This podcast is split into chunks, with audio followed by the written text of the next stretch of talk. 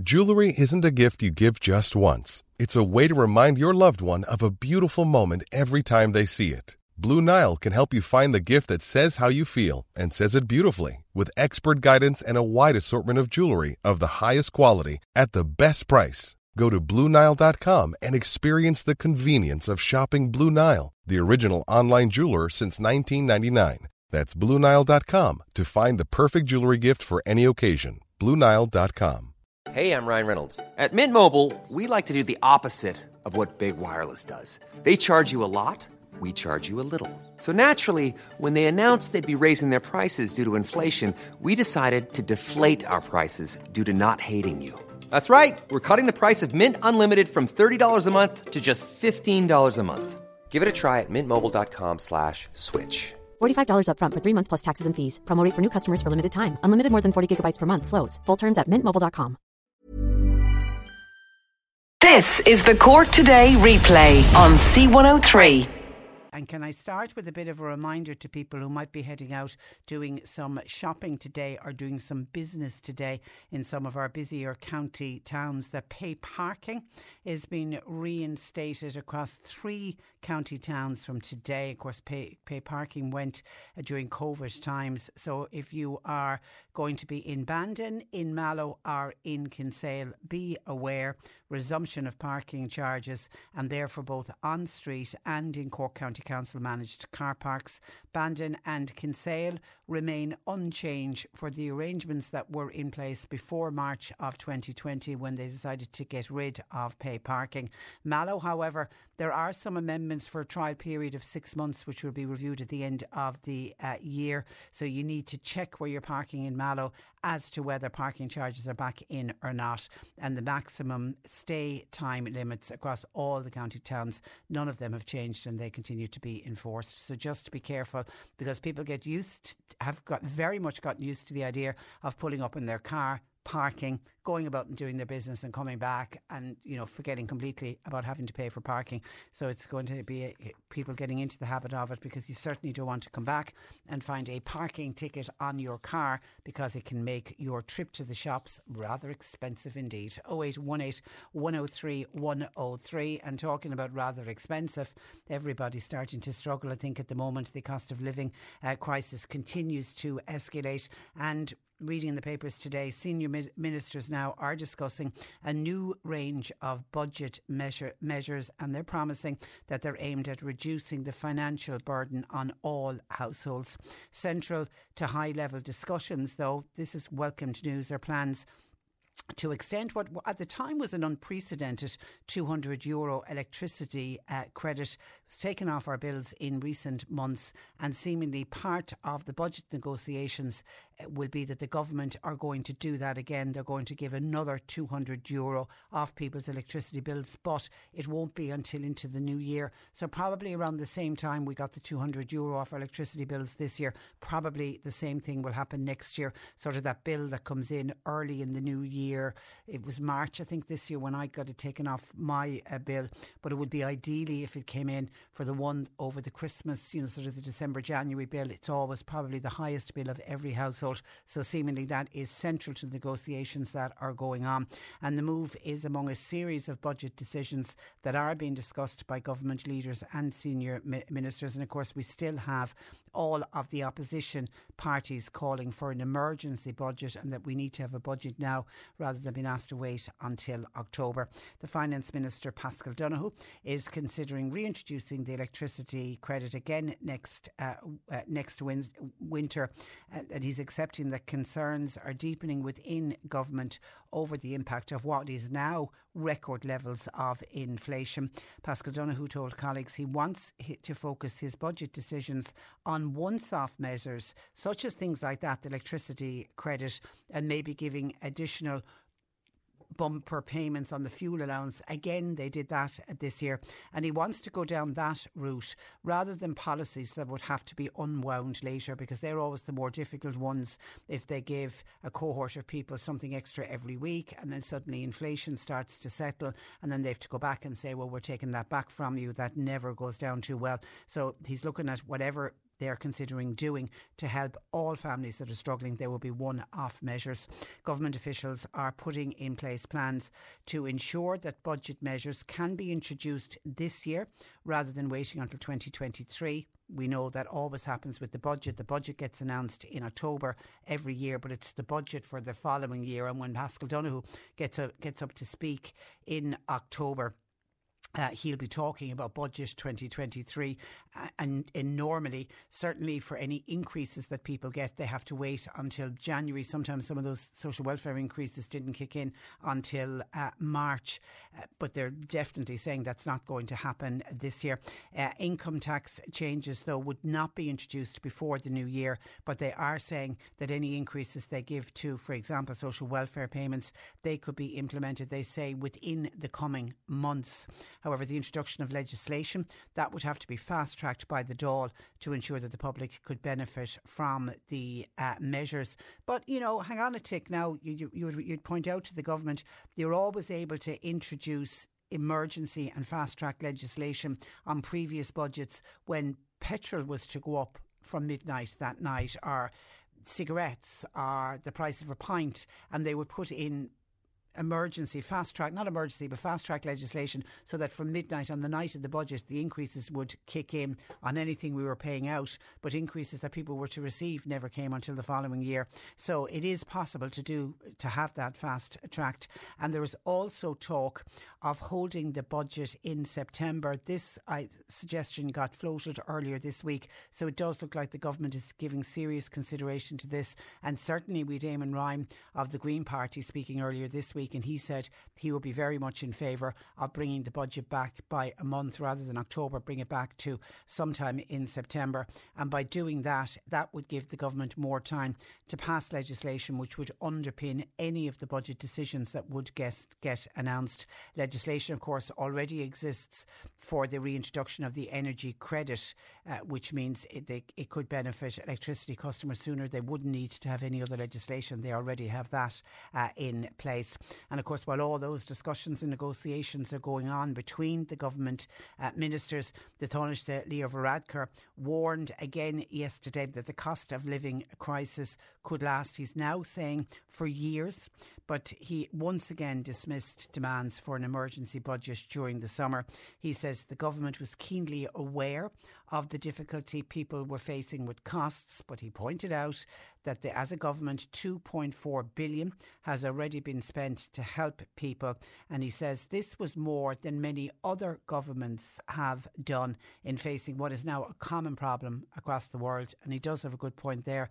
This rise in inflation is happening everywhere. But I would point to that Euro study that I mentioned yesterday and the study that came out from the Central Statistics Office showing we are the second highest in Europe for food prices. So, therefore, because of that, it's only right and proper that the government should be helping out the people who most uh, need it.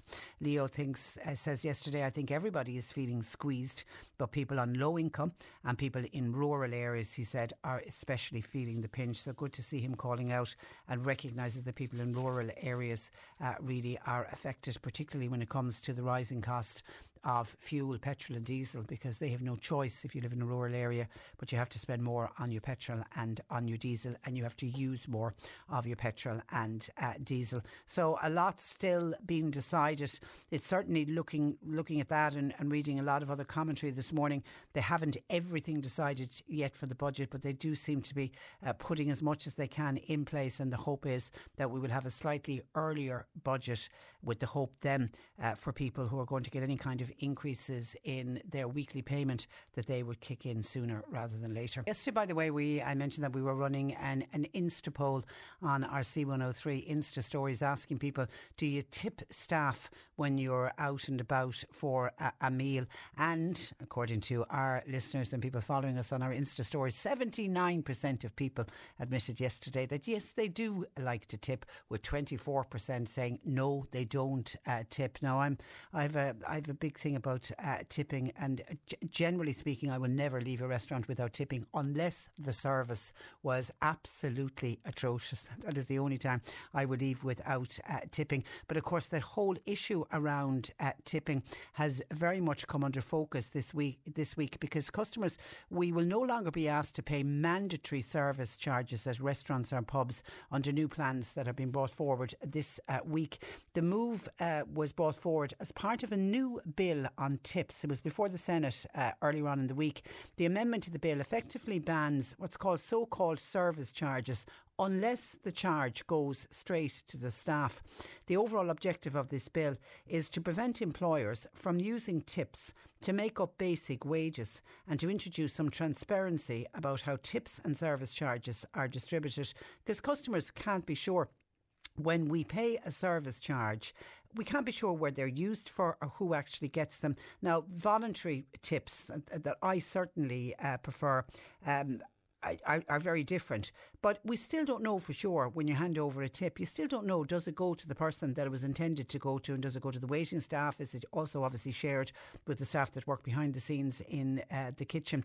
So you know, as it stands, when we pay any kind of a tip or a service charge, we like to think that it is going for good uh, service, but it seems that that's not the case, and that seemingly there has been some employers now they are in, I have to say, in the minority, and it seems to be particularly in restaurants and in the hospitality sector, who use tips and use service charges, which is given by customers and intended by staff, but a minority of employers are using that to put it towards their payroll. So if somebody, say for argument's sake, earns, you know, 200 euro at the at the end they've done they've done their working week in or a few hours whatever it is and they've earned 200 euro and say 20 euro comes in by way of tips, then the employer is only actually handing over 180 and the 20 euro comes out of the tip jar, which seems really, really unfair. So we need to have legislation to make sure that that doesn't happen anymore. So it's good to see that that legislation is going through the houses of the Oireachtas. But it does raise that whole issue of the mandatory service charge. When the bill arrives and you see that the tip, the gratuity, the service charge is included, and then they can set it at whatever price they want 10%, 15%. I've been in one establishment where it was 20%, and I was really annoyed about it and, and tried to have uh, an argument, but uh, but I ended up having to pay it in, in the end. But I, I don't like that. I don't like when it's mandatory. I like to decide because if you get exceptionally good service, I might like to give more than the 10% or the 20% or whatever it is that is put at the end of the um, the end of the bill. But I always feel when there's a mandatory tip included, then it discourages you from giving anything extra. So I'm interested in your thoughts on that as well. Do you prefer when the business actually decides what the tip should be and they're guaranteeing that it will go to the staff, or do you prefer to decide yourself how much you feel the the tip is worth. Your thoughts welcome to 0818 103 103. You can text or WhatsApp to 0862 103 103.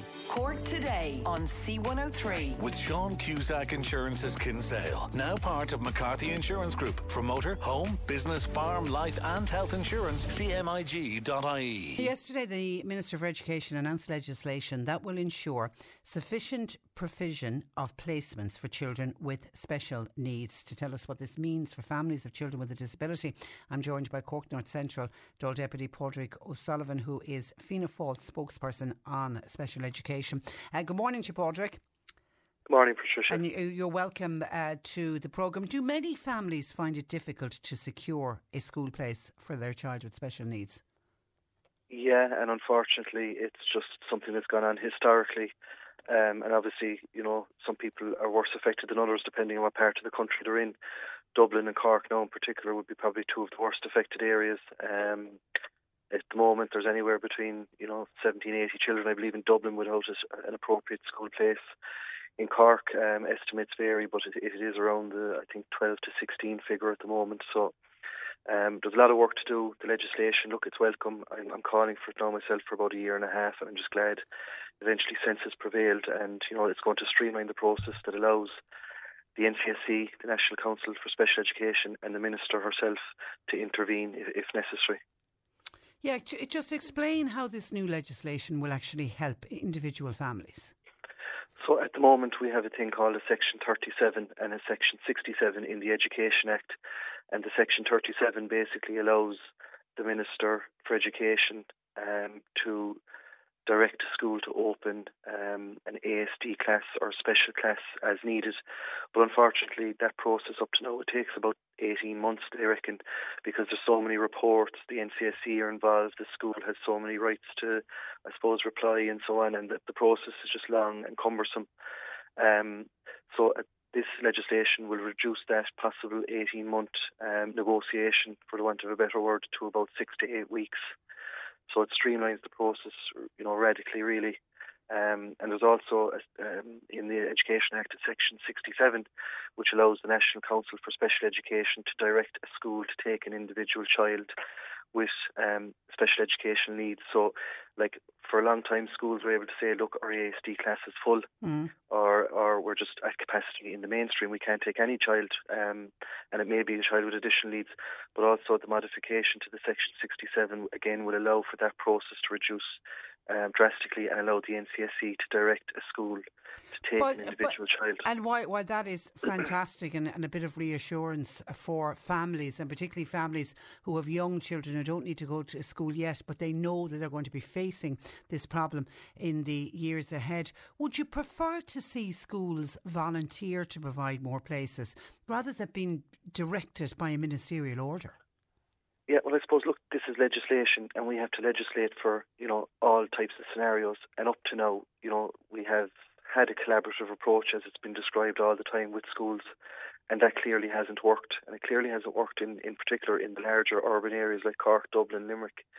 So, like, if, if the legislation that was there in existence actually worked, and if uh, and look, you've seen parents that have, you know, been in media, um, have been out in protests and marches, the system as it is or as it was, hopefully pending the passage of this legislation, clearly wasn't working. So this now, if required, gives the minister and gives the NCSE in particular, you know, um, a greater say in, um, you know, putting kids into appropriate school places. It actually probably has the added knock-on benefit of you know, you, you'd, you'd, you'd hear stories of people travelling large distances, particularly in Cork, it's such a large county. The nearest ASD class that it might be accessible to, to somebody might be often 50, 60, 70 yeah, miles away. I mean, that's, that, that, we've ludicrous situations of children getting on buses very early in the morning and not home until late in the evening, making their day extremely long. Yeah, and we had John Kearney, who's the new head of the NCSE and actually originally a Corkman uh, in before the Autism Committee last week and he emphasised over and over again that children should have the right to go to their local school. So now that he's in situ, now he's only in the job a couple of months, but if he's going to follow through on that type of commitment, you know, we will see a larger amount of these ASD classes and special education classes and early intervention classes opening in schools that'll give kids the opportunity to go locally and not have to get on those arduous yeah, and, and to go to school with their siblings. There's something exactly, really important, yeah. and I think very important for parents to see both their children, their children with special needs and their children who don't require special needs, walking through the same school gate, uh, uh, probably the school gate that some of them may have attended themselves when they were children. I, I think I was on this radio show with you about a year ago where I gave you an example of a child that I knew that was going from Mitchelstown to Bandon every day. Yeah. Such was the scarcity of places, okay? And that's not an isolated incident. So, like, I, I think this legislation is welcome.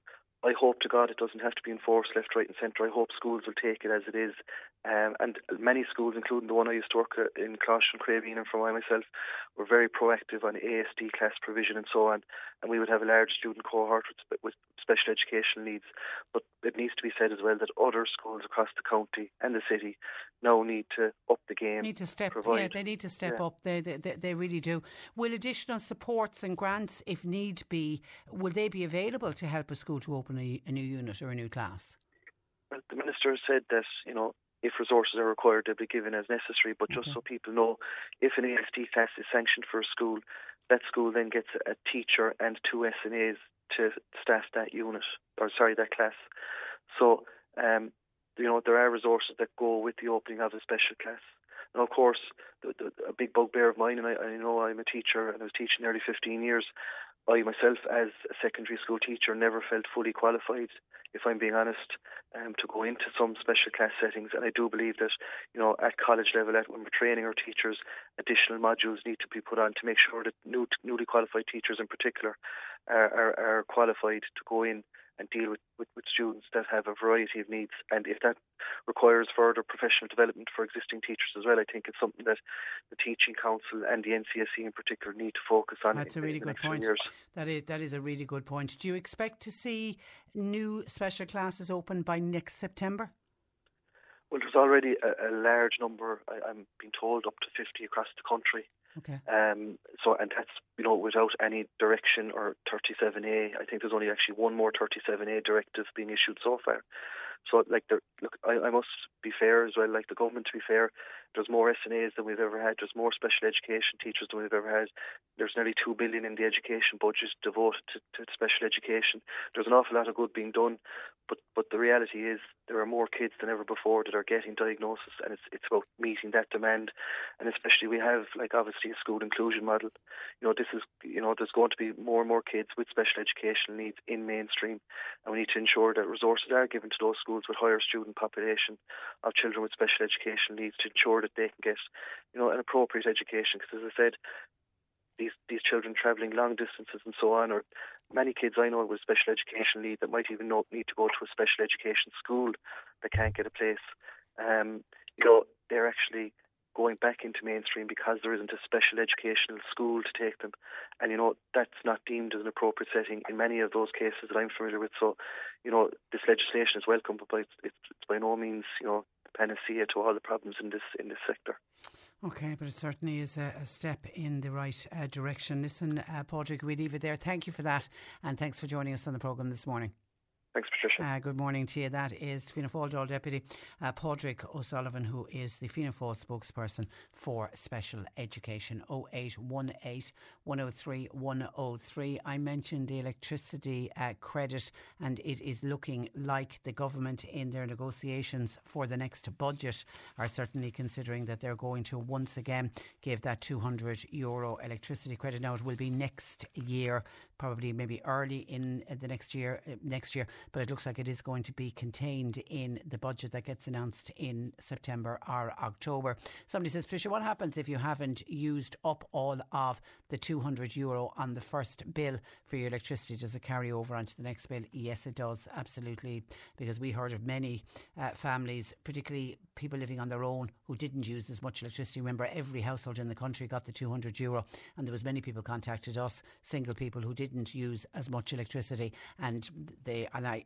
I had said to a number of them who contacted us, make sure you contact us in two months' time when your next bill comes in, and was it taken off? And it was. So yeah, if you're in that that you didn't use it all up on the first bill, it would certainly come off the second bill. And I put just a suggestion to you as I'm listening to you regarding the budget proposals and this notion now that the government will give the 200 euro uh, to be taken off everybody's electricity bills. Wouldn't it be great if the government considered a one off payment of 200 euro to go towards the cost of petrol or diesel? But confine it, ring fence it, just for people who are in business and people that use their cars to go to and from work, people who live in rural areas, and people who have to drive to work and don't have access to public transport. Because we have Paschal Donohoe saying that whatever help they're going to give as part of the next budget, his suggestions are he wants to do it in one off measures rather than give something that would have to be rolled back afterwards. So here's a listener saying there's a one off measure that you'd like Paschal Donohoe to introduce 200 euro. You'd get it either in petrol or diesel vouchers, but they would only give it, they wouldn't give it as the universal way they've given it to everybody with electricity. Everybody who has an ESB or electricity meter received the 200 euro. What this listener is saying, confine the 200 euro just to people who use their cars either to go to and from work, people who live in rural areas and don't have the option of jumping on uh, the uh, bus. How would people feel about that? 0818 103 103. You can text or WhatsApp to 0862 103 103.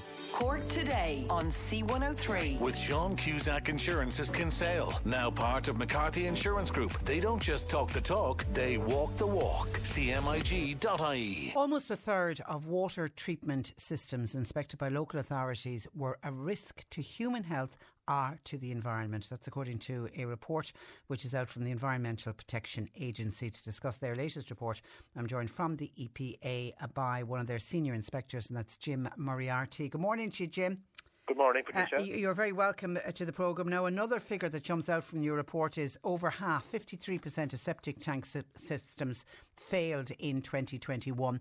What are the main reasons that so many septic tanks are failing inspections?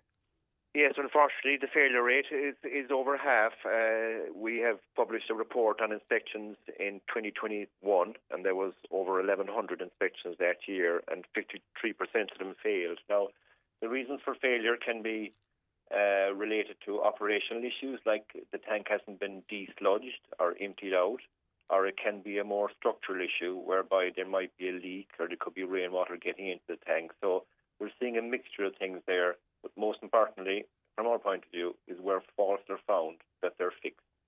And that's where the real problem lies, in that not all owners have fixed the problem when it's been identified. That that's a real cause for concern it is a cause for concern. We're seeing an increase year on year of kind of open uh, cases, as it were. Now, about three uh, quarters of faults that are, you know, identified by local authority inspectors are, and these are uh, communicated to the homeowner in terms of an advisory note telling them what has to be done. So three quarters of them are fixed, which is good. But there, there is a rump of around 500 uh, cases over the last number of years which have yet to be fixed, and that poses a risk. I mean, these aren't insignificant things. If people come in contact with uh, contamination from harmful bacteria or you know viruses, you can get sick. Wells can get damaged, or a waterway can become you know polluted. So these are things that need to be fixed. And you're not you're not just putting your own family's health at, at risk. You're you're putting like neighbours and and uh, other people locally. Absolutely, and uh, what what we see is that you know often a septic tank is far away from the house and it's it's underground. So people, in fairness, may not be aware that there's an issue because it's out of sight and out of mind. But when an inspection is uh, carried out and the homeowner is, is informed what needs to be done, uh, there's no excuse not to fix it in those circumstances. And there are risks from it. There are grants available to help people to put things right, and uh, it's important that if they're not done, that enforcement would follow through. You know. Yeah, but I was thinking about the ones you know that they get an inspection, they're told they've got an issue, and yet they've done nothing about it. Is it a cost factor? Do you think for some of those households? That's part of the reason. I think there may be a lack of awareness as well. They may not understand the risks that are there from it, that they could be putting their own health at risk. And if there's a well on their on their property, then that's something that people can do is get their well tested once a year.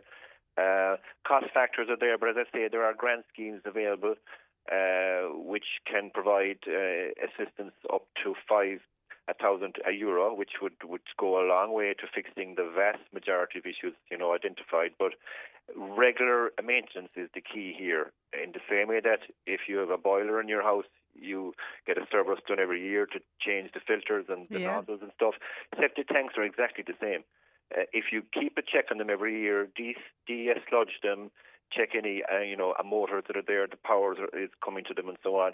Then you'll avoid a surprise when any inspector does come, uh, and that's really the key message that we want to get out. And and if you are doing maintenance every year, roughly how much does that cost? Uh, emptying a emptying a septic tank uh, about two to three hundred okay. euros. What that costs. And you suggest and, and every year, is it? Well, the emptying of a tank actually it only needs to happen every two to three years. Okay, all right. Size, so that's not an annual cost. Right even a regular maintenance, a visual check will do yourself. Go out, go down to the bottom of the garden, look at it. Is there evidence of a ponding anywhere? Pour a bit of water down the drain. Does it get down to the tank? Does it show up anywhere else? These are simple things that people can do. There's information on our website about it, and uh, really, it's too much of a risk for people not to take these basic steps. And how, somebody's asking, how do you select the septic tanks that are inspected by the local authorities every year? How are they selected? Yeah, there is a protocol there for that. Uh, the EPA, as well as issuing a report on the findings, which which is what we're doing now, uh, we also produce a national inspection plan, and the inspection plan is targeted at areas of higher risk. So, if your septic tank is within 100 meters of water, and we have maps uh, in place to show that, then you run a higher risk of being inspected. And also, if your septic tank is co-located with a household well where people extract water to drink, then that's an additional risk a risk factor. So we uh, focus uh, the the the inspections on those on those areas where those factors apply. And are there many septic tanks in this country? It, it, it, we're, we're talking. This is in rural areas. Yeah, I mean, uh, if if we're Ireland is heavily reliant on on septic tank systems outside of the urban areas because uh, it doesn't make financial sense to have a public sewer network there. Cork, for example, has the highest number of septic tanks in the country. There's 54 1,000 septic tanks in Cork. That's a lot. That's a lot. But that's a lot of people living in, in rural areas. And would many of them have their own wells as well? I'm, I'm assuming a lot of them do.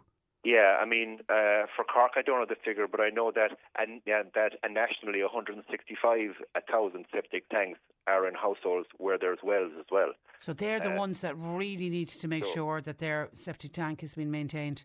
And it is. I mean, they they do work. The vast majority of them are fine. Uh, and and they they can do the job well. But just basic things like uh, you don't put something in the ground 15 years ago and leave it there and hope for it forever to do its job. Mm-hmm. It has to be checked every year, and basic things can can have a positive positive improvement. You know. Yeah, but your your message, I think, really is don't wait for an inspection from the local authority. There's the responsibility on the householder to maintain their own septic tank. There is, and there are, as I say, simple things that can be done. And the way I look at it is, and the same way that you'd maintain your car and you'd maintain, you know, a boiler, you should maintain your septic tank in the same way. And and then, you know, the failure rate will go down, and there'll be no need to fix anything. And that's what we want to see happen. Yeah, yeah. I, th- I think your comparison with the boiler is a good one. And you know, we all think of getting the boilers done because it's a safety issue as well. We should be people that have a septic tank uh, should be thinking uh, the very same way. And you say people can go to your website, the EPA? Yes, EPA.ie, and, and there's good information there on the grant um, assistance, the inspection plan reports, uh, information on areas and wells and so on. And uh, we'd encourage people to look at that. Okay, all right, and let's hope we get to a day where we won't need the inspections because all of the septic tanks will be running perfectly. In the meantime, Jim, thank you for that, and thanks for joining us on the programme.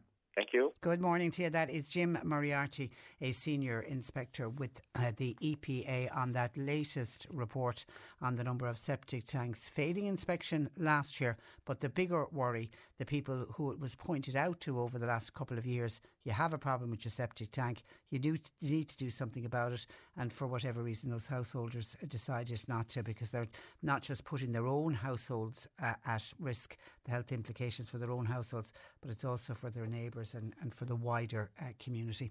0818 103 103. John Paul's taking your calls.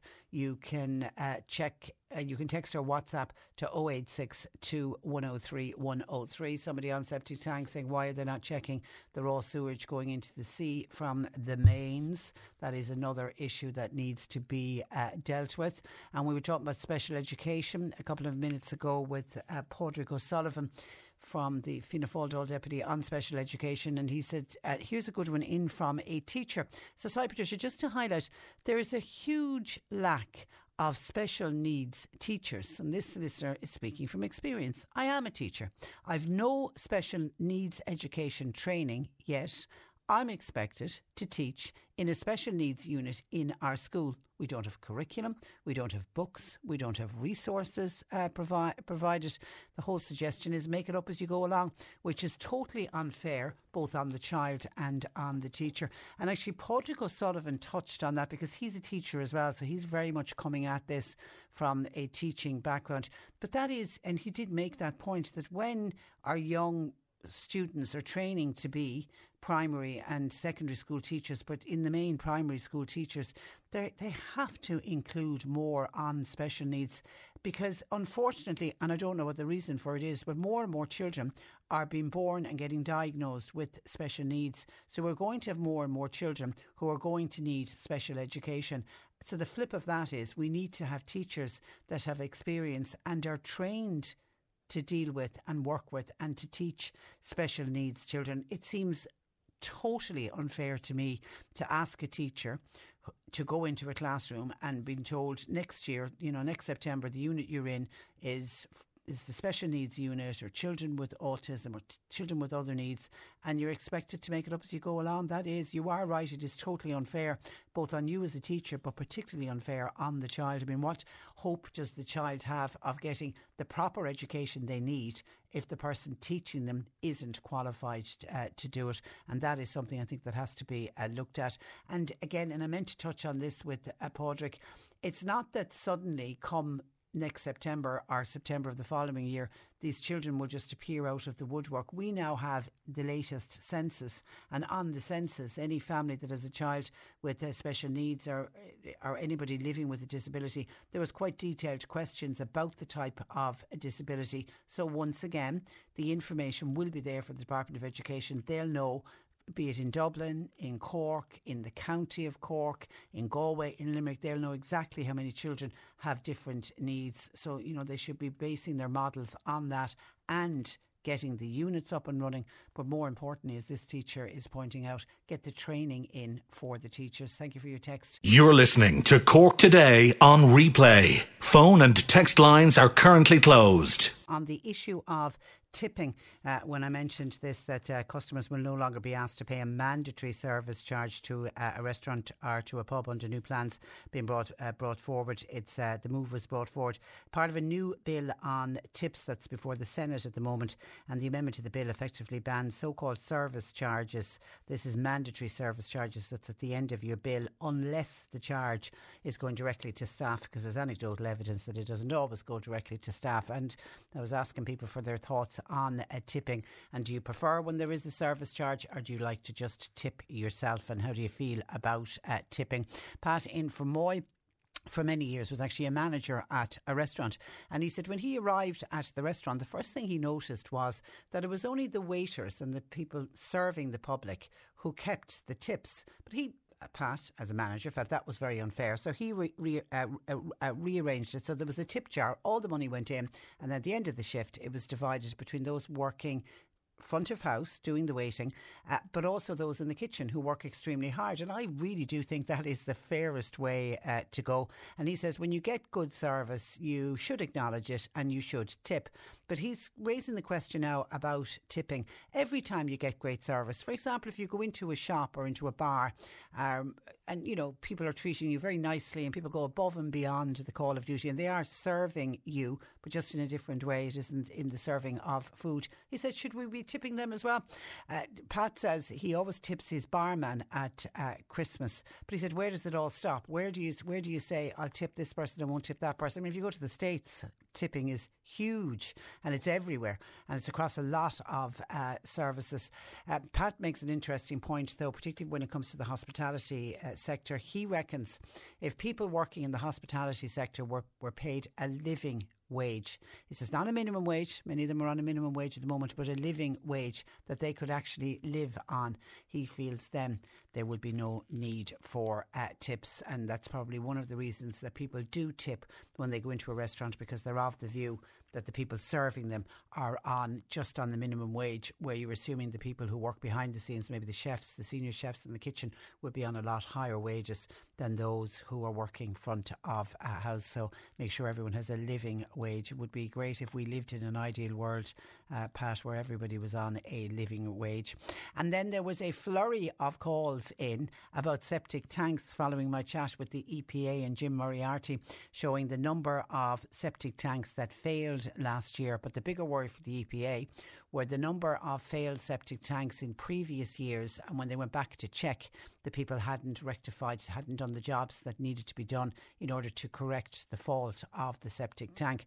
And when I asked about desludging, which Jim reckons should be done every couple of years. And I suppose it depends as well, doesn't it, on, on the size of the septic tank and how many people are using, how many people are in the household. I, am assuming it depends on that as well. But I asked him, you know, how much did it cost? Because I'm very conscious of rising prices and rising costs of everything and people struggling. That there could be, there could be an, an issue whereby people who always got their tanks regularly maintained and always got them desludged, be it every two years or whenever it needed to be done. But now could be looking at all the other bills coming in and thinking, well, I'll push that one away. Do I really need to get that done this year? And I'm fearful going forward, will we be having the likes of Jim Moriarty from the EPA on saying that even more and more people are failing the septic tank inspection because they didn't get it desludged. And when you drill down into it and say, well, why didn't they get it desludged?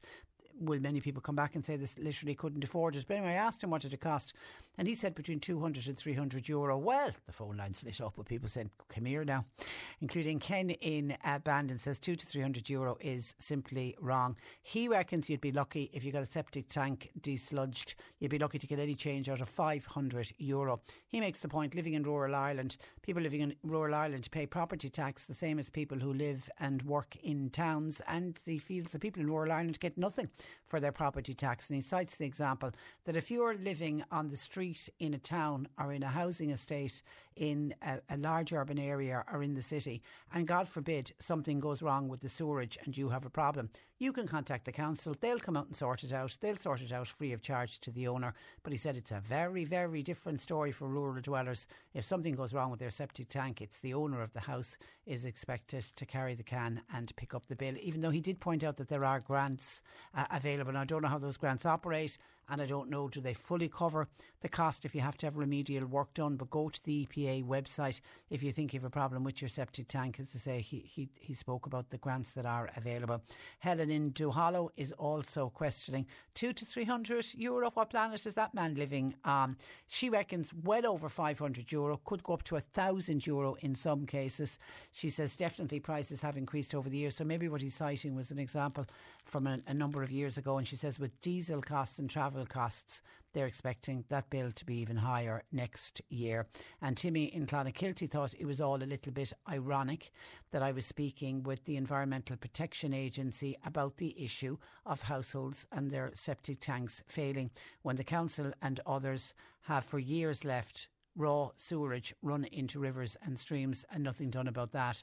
And yet here they're all, they're out picking on rural dwellers again and pointing the finger of blame as if it's all it's all down to the rural dwellers. A bit of irony there, says Tim. 0818 103 103. John Paul taking your calls some other texts uh, coming in to us just on costs, cost of everything. Let me give this out as a word of warning to anyone about to go out and buy a bag of uh, coal.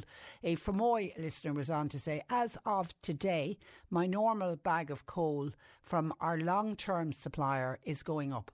It was 25 euro and it is going up to 36 euro. Isn't that some jump for a bag of coal. It's going to be harder to try and heat our homes. I have a back boiler, so I have to light my fire. God help the elderly trying to find the money for this big hike. And by the way, says our Fermoy listener, this is just regular coal. When she qu- queries the price of smokeless coal, she says uh, smokeless coal is going to be over 40 euro a bag. How are people going to survive on on that? That is a huge, huge jump uh, for sure. And John says, Patricia, Brent crude oil on the world market, it is 111.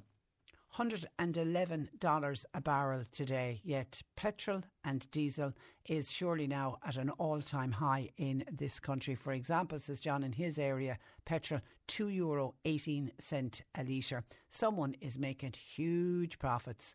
Is it the oil companies? Is it the retailers? Prices at the pump were much cheaper when oil was $150 a barrel. And of course, let's not forget the government, says John, is taking in more VAT with each price rise. Yeah, that's the irony. As the price of diesel and petrol goes up, because we pay VAT on the top figure of however much the price of a litre of petrol and a litre of diesel is, the more it rises, the more money, uh, certainly from VAT, goes into the coffers of the government. But yeah, we've I know how many times that issue that people have drawn our attention to that issue, and nobody, no one has been able to give us an explanation. I've trawled the internet to try to get. Uh, to try to get an explanation as to why, when the barrel on the world market it was at probably its highest $150 a barrel, we certainly were paying nothing near 2 euro a litre. And now it's down to just over the 100 dollar a barrel, 111, and we're paying record high uh, prices, and it seems to be going nowhere but up. It certainly isn't coming down for sure. And then Mike being slightly sarcastic with his text, says, Hi Patricia, it'll be great when we get the fuel allowance lump sum that we have permission to do with it what we will. So we can go out and buy food, fuel, NCT the car, don't forget the car insurance, the car tax, and throw in the car service. Knowing that you're not breaking the law, you can spend it as you like. Then, when you have all your big bills paid, you can go out and buy your smokeless coal and blocks with the change says Mike from Bantry, that even when they do give out a lump sum and lump sum and one off payments seem to be the way the Paschal Donohoe is going down, it doesn't go very far. And Mike, I don't know if you are aware or if you heard me just mention about the price of our Fermoy listener for the bag of coal from 25 euro to 36. That's 11 euro extra for a bag of coal. And most people, of course, don't go out and just buy one bag of coal. And I know we're in the summer months and all of that, but it has been, the weather has just been miserable throughout the month of June. But often when we get, you know, kind of this wet, drizzly typical Irish summer weather. Usually the temperatures are up, but the temperatures haven't been up. I I think for the month of June, I, I was as cold as I was back in November. Certainly, I don't know if it was last Saturday or the Saturday before, I was heading out uh, to do my shopping. You know the way you sort of run out the front door and I had to go back in and put an extra warm jacket on. I was saying, it is like November out there. And now I've fought hard. I haven't put the heating on. But I know of people, I've noticed when I've been driving around that you can see smoke coming out of people's chimneys. Older people feel the cold even more. And even though we're into today, the 1st of July, like we don't have super warm temperatures. So there are people that will have to continue, even in the summer months, buying coal and buying their fuel. And then there's other people, and I remember my good mother, my, my lovely mother, God be good to her, throughout the summer months, she used to stock up on. She still got the coal delivered every week, and the, the idea was she stocked up in the summer months, even though we, we didn't have the fire lit, but then the extra was there for the winter months when you really needed it. And I'm sure a number of people still do that. But with those rising prices, it's really eating in to somebody that is on a fixed uh, budget. 0818 103 103. John Paul taking your calls. And then on something completely different, but an ongoing saga that we hear about constantly on the programme dog fouling. This time it's in from a listener who says, Hi, Patricia. My hubby and I, we go walking the footpaths in Glantane. There is not just dog fouling, there's horse fouling all being left on the footpath. People just seem to have no respect for other people. And when you get to the GAA pitch, there's a walk at the GAA pitch in Glantane. There's clearly a sign up saying no dogs allowed. People just completely ignore it and dog fouling is a big problem at the GAA pitch along the walk uh, as well.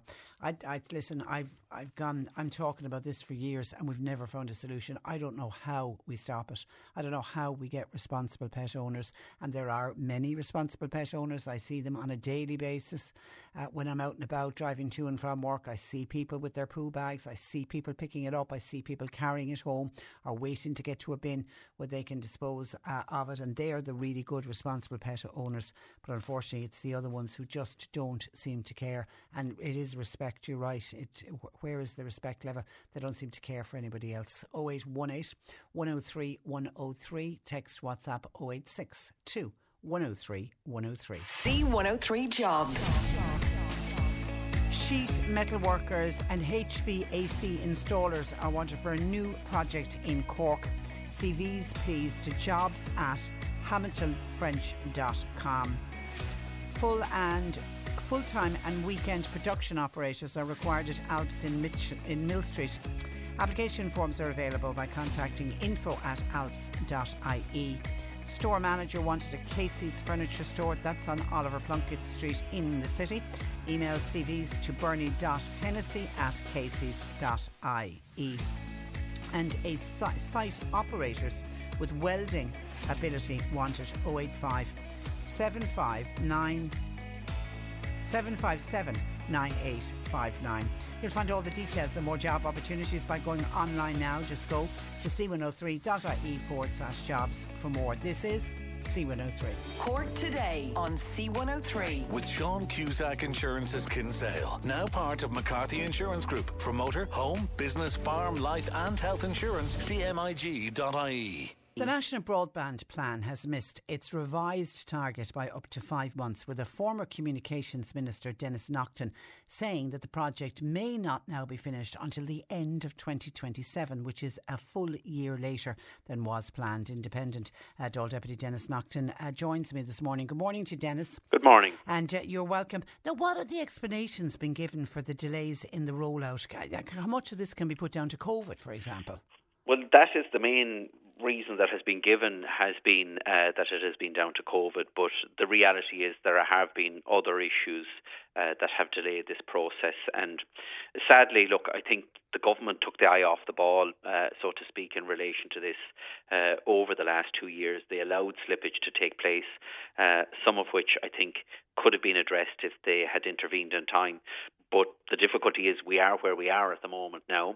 But from the evidence that we had at the Dáil committee earlier this week, it does seem that National Broadband Ireland have got uh, on track. They've employed an extra uh, 300 staff. They're now delivering about three, uh, just over 7,000 homes a month that they're actually passing by with the cable uh, outside uh, the door of houses and people will then be in a position to apply to connect to that uh, fibre cable.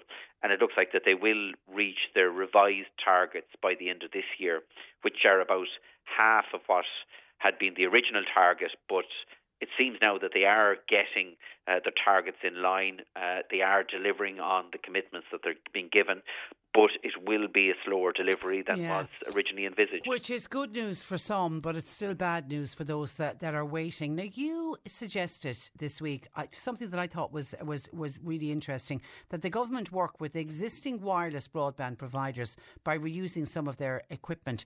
Can you just explain your thought pattern and, and what you're thinking of here? Because I think this is a very, very valid suggestion. Yeah, and look, this is something that would benefit a lot uh, all of your listeners uh, in Cork and right across the country uh, in rural areas. So, uh, as National Broadband Ireland uh, pass 7,000 homes every month, about one third of those people are connecting to the fibre cable within uh, the first six months uh, of them being given the opportunity to do that. So over the, the next 12 months, we're going to have about 30,000 homes that are going to be connected to the fibre cable, hopefully more than that. And a lot of these homes are already receiving uh, a wireless broadband connection from the likes of Imagine, or there are many other wireless operators out there at the moment. So what I want is that when the equipment is removed from those homes, uh, that the government works with those wireless uh, uh, operators uh, and reinstall that equipment in other more rural homes, giving them at least a wireless broadband service until they actually get access to the fibre cable. Now, to do that, what really needs to happen for those wireless operators to be able to extend their reach. They need access to uh, state-owned sites. It might be a local water tower, uh, um, you know, a, a, communications mast, whatever the case uh, may be. And I'm arguing that the government should make those available free of charge uh, for the next three to four years uh, until people do get uh, the fibre cable rather than charging them a rent uh, for that, which would be the normal practice. And that obviously would help the people who are further down the list when people put in their Eircode and they're told you're not going to get broadband until 2026, 2027, which is soul destroying for those households. Yes, it is. Uh, but you you are seeing uh, significant investment over the last couple of years in relation to 5G technology from the mobile phone companies uh, and from uh, Imagine. You also have seen many of the, the wireless operators around the country, and there's about 40 of those around the country uh, that have been uh, providing a service, a very good service in many cases, uh, to many people in rural Ireland, and it was the only service that they could get up to now.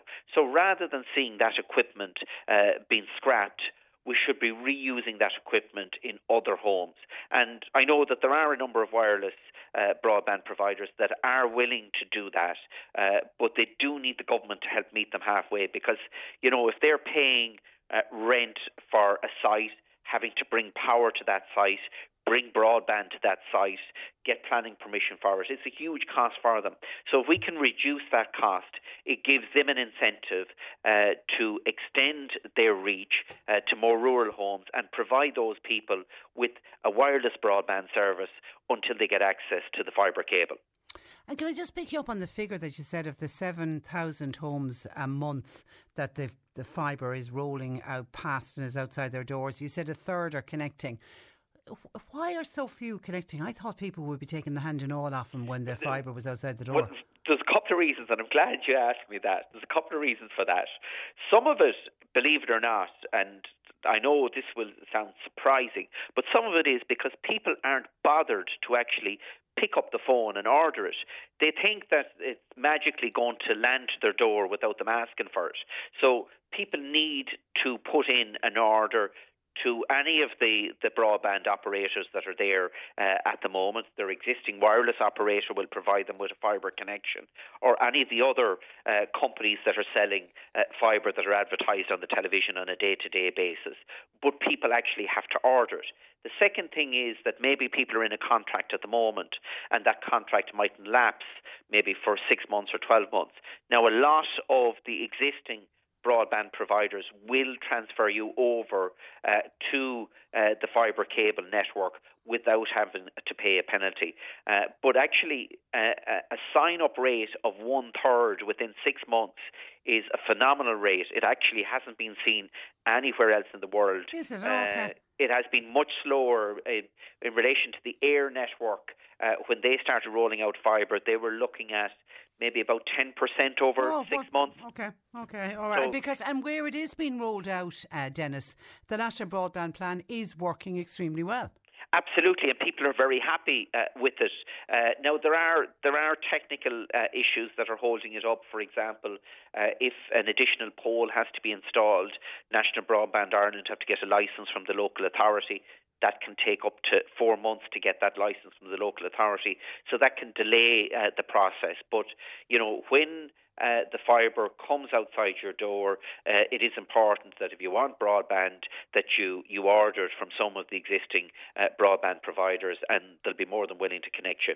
Absolutely. Okay, and just while we have you on the programme, I saw in the paper this morning you were uh, talking about long COVID uh, across the, the, country. And I know it's hard to get accurate figures on uh, long COVID, but I mean, when we started to realise that COVID was going to affect people so differently and that there would be a cohort of people who would end up maybe for many years suffering the after effects of uh, COVID 19, we were promised dedicated clinics. Have any of those dedicated clinics been set up? There are clinics set up, um, and these have been set up because you have doctors in particular hospitals that have an interest uh, in this area. Um, you have them in uh, a couple of the Dublin hospitals and in Galway. I'm not sure about uh, Cork at the moment, but they're not actually dedicated specific long COVID clinics. The I was promised in the Dáil last uh, September uh, that they would be set up. They're still not set up to date, uh, and it is important that these are set up. We're talking about somewhere between 150,000 and 300,000 people uh, that have uh, long COVID or have experienced it at some stage. We have people that are out of work uh, and can't go back to work because of the impact of long COVID. We have a lot of people, you know, that don't have the same energy levels that they've had in the past. And what we need in relation to these specific uh, clinics is what's called multidisciplinary teams. So you'd have the respiratory consultants, the rheumatology consultants, the cardiology consultants, and experts uh, there that can actually look at each individual, look at their particular uh, issues, and put a treatment plan uh, in place for them. Now, the big concern that I have is one, because of the large numbers we're talking about, but secondly, a lot of these people have made a full recovery uh, from COVID uh, and then get a relapse after that. In those instances, they have to go to the GP first of all, uh, and they might wait uh, a week or a fortnight to get to see a GP. That GP can't refer them into a long COVID clinic uh, at the moment because there is no referral pathway there.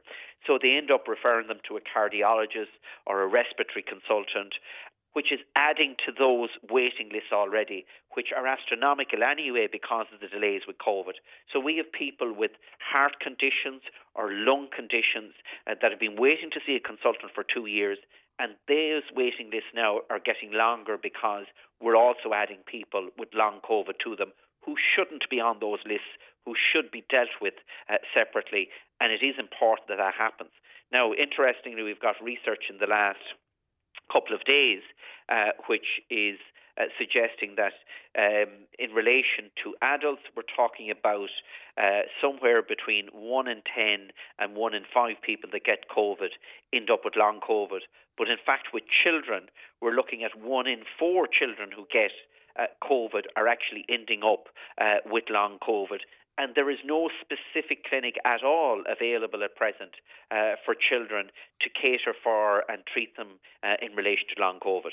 They're high figures. They really yeah. are high figures, and a lot of stories and people and lives ruined. You know, because we've spoken uh, certainly since the pandemic broke, and we realised that there was this condition uh, called long COVID. We've spoken with people whose lives are just nothing like they were before they came down with uh, COVID. So yeah, we certainly do need these dedicated clinics. Listen, uh, Denis, I appreciate you taking time out to talk to us today. Thank you for that. You're very welcome. Thanks for joining us. Uh, good morning to you. That is Independent uh, Dáil Deputy Denis uh, Naughten on the issue of the National Broadband Plan, but also on this issue of the number of people suffering from long uh, COVID. Now, I did see Anne O'Connor, she's the HSE's Chief Operations Officer, and she did say that a model, a new model of care for those suffering from long COVID is being implemented uh, to address what is now an emerging health need. She also points out, though, that the exact number of people that are affected with long COVID remains unknown. There are published reports indicating that approximately 10 to 20% of COVID patients will experience lingering sy- symptoms, anything from weeks to months, and dare I even say years, because we've got people who got COVID at the very start, like in the very early days, March of 2020, you know, March, April, May, that early wave, uh, who are still to this day uh, suffering. And she says that the HSE is working closely with uh, each of the long COVID and post COVID hospital sites to expand the existing uh, clinics where needed to provide full scope of care. As I say, I don't know if there's a long COVID clinic here in Cork or not. Certainly, any of the people, any of the people suffering who have contacted us are, feel very much on their own and are very much, you know, trying to organise their own appointments and going to see a host of different consultants to try to sort themselves out. 0818 103 103. John Paul's taking your calls. You can text, you can WhatsApp to 0862 103 103. Cork today on C103. With Sean Cusack Insurance's Kinsale, now part of McCarthy Insurance Group. They don't just talk the talk, they walk the walk. CMIG.ie. With life returning to some kind of normality following over two years of lockdowns and restrictions, it's great to hear that the South of Ireland Band Championships will be returning to Clonakilty tomorrow, Saturday, the 2nd of July. And to preview this year's event, I'm joined by the chair of the organising committee, and that is Ger O'Driscoll. Good morning to Ger. Good morning, Patricia. And you're very welcome to the programme. Now, you did manage to do virtual performances, didn't you, for the last two years? Did they work well for you? They did. They were very good and very well um, with participants. We had um, international and national participants, and it kept the actual the, the whole event live as such. It kept it going and the interest going and the things. So it was it was a success. Okay, well done, well done. Now the, uh, it's the forty first event this uh, this year. What what do you attribute to the success of this band championships? Well, it's a very unique festival. It's the 41st competition. It's the 43rd year of the event. So it's it's so unique because this event, when it was started all those years ago, it was to involve little bands from small towns and um, country areas, we'd say, that couldn't go to the nationals. They wouldn't have the numbers to participate. And we still have those bands, those same bands who were there 43 years ago, still coming back to the festival on, a, on an annual basis. Isn't that terrific? Oh, great! It is. Uh, they love it. All the all the musicians, and for myself, I was there at the very start, 43 years ago, and I now know people's grandchildren who started there from different bands. Yeah, and what I love about you know um, a hobby like this, you have a tendency to see that, don't you? That it gets the skill and the love of the music and the instrument gets passed down through the generations. It does, and you see, banding is a, a very unique thing because the, the bands that we'll have here will be brass bands, which is traditionally a 28 piece band, with, and then you'd have a military style band, which would be a full military band would be 44 piece. That would be your clarinets, oboes, flutes, piccolos, bassoons, saxophones, where a brass band is brass instruments. And the thing about this sort of banding, it's it's it has to do with we say the respiratory system as you're blowing. Yeah. And it, and you have to train the muscles of the lips to actually to sustain your breathing and your your intonation and everything like that. Where a guitar is very easy to pick up in comparison. So it's it's something that you have to practice on a on a, a well a daily basis really to keep up those muscles. It's like anything you have to keep them tuned. And it's an incredible sound. Oh, it is. It is. You see, I think I just I said it to you before, Patricia, the last time we were speaking, that a brass band was designed is designed to sound like a, a church organ going off, or I should rephrase it: a church organ is designed to, to sound, like, like a brass brass band. band. Yeah, yeah. Because yeah. it's cheaper to pay one person in the church than a number of Have, musicians. they'll have a full band. Now, how many bands are you expecting will attend? We will have 26 bands attending. 26. Did, and did, did, did I read there's even a couple of new ones? There is. There's two new bands coming all the way from Carrickmacross, County Monaghan. Steadfast Shoes Band and Unlock Ron Ling Brass Band. So we have two new bands, which is great. By God, they really travel, don't they? They do. They do. And it's just the participation. And again, from speaking to the chair people, the chairperson involved in these bands, they love, we'd say, the bigger picture. The young people coming down and seeing the bigger picture, meeting other bands, um, the same kind of problems are on all bands, recruitment, keeping people going, insurances, this sort of thing. But this day in Clonakilty is so unique and special that it's a family fun day. It's open to everyone. There's like there's so many different things here, and the repeat people coming back every year, the repeat bands that come back year after year, is testament to the success of the festival down through the years, really. And great, fri- great friendships. Then you you you'll meet people tomorrow that you won't meet again until next year. Exactly, exactly. Yeah, yeah. Uh. So, so explain how the competition. This is a there is a competitive nature to this. So, explain to me how the competitions work and where they'll take place. Okay. Well, we have we have two venues, and that the intermediate section will take place in the Sacred Heart Secondary School in Clonakilty, and adjacent to that then is the Clonakilty, Clonakilty Community Gym, and that will be where the junior and senior competition will take place. So th- they will both start at 9:30 a.m. in the morning, the intermediate in one hall, and we say the junior starting at 9:30, followed by the seniors in another hall, both at 9:30, and we'll have an adjudicator then in each um, venue. Do you bring in an adjudicator? We do. Ah. The first, I think, the first time ever we have a husband and wife coming from coming from England, from the number one brass band in the world, which is the Cory Band in Wales. Yeah. So we have a husband and wife coming, Helen Williams and Lynn Williams. So Helen will do one section and Glenn will do the other section. do the other. Yep. That's that's that's that that, that, Ah, that is the way to do it. And and what happens? Each perform is it one piece each band performs or the, it, the the beauty again of this this we'd say competition is that you can play any piece any, any repertoire you want, provided a march is included in your repertoire. A maximum time of 15 minutes, so you could play two pieces that would last a 15 minute or four short pieces. yeah? So it, it's it's a variety for any of the audience uh, who who'd like to come and sit and listen to the bands all day. There's different music being played right across the day. And you are very welcoming of people coming in and, and watching and listening. Oh yes, yes. If uh, it's open from the first bands will start at 9:30 a.m. and it'll run probably until 6 p.m. tomorrow evening. And it's free to come. Everyone is welcome, and uh, just to sit down and um, listen to the music. And it's it's it's a super day out, Patricia. Super And it, I'm just thinking the organisation of getting one band in, one band out, the next Oh, band yeah. in. Does it all Yeah. does it all go according to plan? Um, does it all go according to Is plan? it a I have to watch well-oiled? mach- is it a well-oiled machine? It is. It's well oiled. It'll Yeah. be very well oiled after the first two or three bands when people get used to where they're going and when they come out and how they enter and things like that. Like even last night at home, now people were ringing me where do we enter? Is it from the back on the right hand side? And what's the seating arrangements? Because there's there there's so many marks for actual presentation and how you deportment, how you come on, and how you leave the stage and things like that. So it's it's um so well oiled and things like that. It will be, I'm sure. Yeah, it, it, will, it, will, And the discipline within the bands themselves because of the nature of what exactly. they do uh, as well.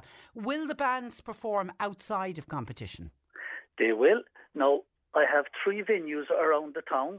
We'd say we'd say Asna Square, which is right in the middle of town, outside O'Donovan's Hotel, and we'd say down, we'd say near um, Shanley's Bar, we'd say down there. We'd have different venues, we say, where bands would take place, would, would perform at different times throughout the day. Again, the weather hopefully will improve tomorrow so that they will be able to um, perform. So that would be an extra bonus then for people as well because the old time fair is running in conjunction with the bands championships. So it'll be a lovely day to actually come out of the competition, walk downtown, see a band playing, look at the old time fair and all the displays that will be happening. So it will be it will be very special. Again, I say if the weather. Um, well, I'm just I'm just looking at the forecast. I mean, they're saying a mixture of sunny spells and scattered showers, but nothing like today. They're saying they're saying there will be some decent dry intervals. Uh, particularly uh, in the afternoon and uh, evening tomorrow. So I, th- I, think you'll be okay. I think in between the, the showers, I think I think you're you're you're, go- you're going to be okay. But the old the old time fair that, that's that, that's been uh, that's been run with the band championships, hasn't it, for a number of years? It has, it has, and it gives an extra little, I would say, a bit of variety to the day when people come. Like um, a lot of people who travel from from up the country might come from a farming background. They love looking at the old machinery. We say we there's usually a steam engine and things like that going up and down the street, and vintage cars and tractors and that sort of stuff. So it's it, it's a variety variety. And a great boost to the local economy. I mean, I'm thinking of those bands that you mentioned that'll be travelling from up the country. Oh, yeah. I'm assuming some of them are already underway on the journey down, are they? I was speaking to two of them this morning coming from County Louth, and they were due to perform, we'd say, in Asna Square this evening from 5 o'clock to 7. That'll be Lourdes Brass Band yeah. and Ardee Brass Band. But it's going to rain, so I have an alternative venue for them. I was texting them to say they can into the alleyway of O'Donovan's Hotel, perfect. which is yeah. the rain. Yeah, and, it's perfect for them. Perfect for them. So plan B. Yeah, so yeah, you have to have plan B. So people will stay for, for the weekend. People come and so not a bed to be had in Clon, I imagine, for the weekend. No, not a bed to be had.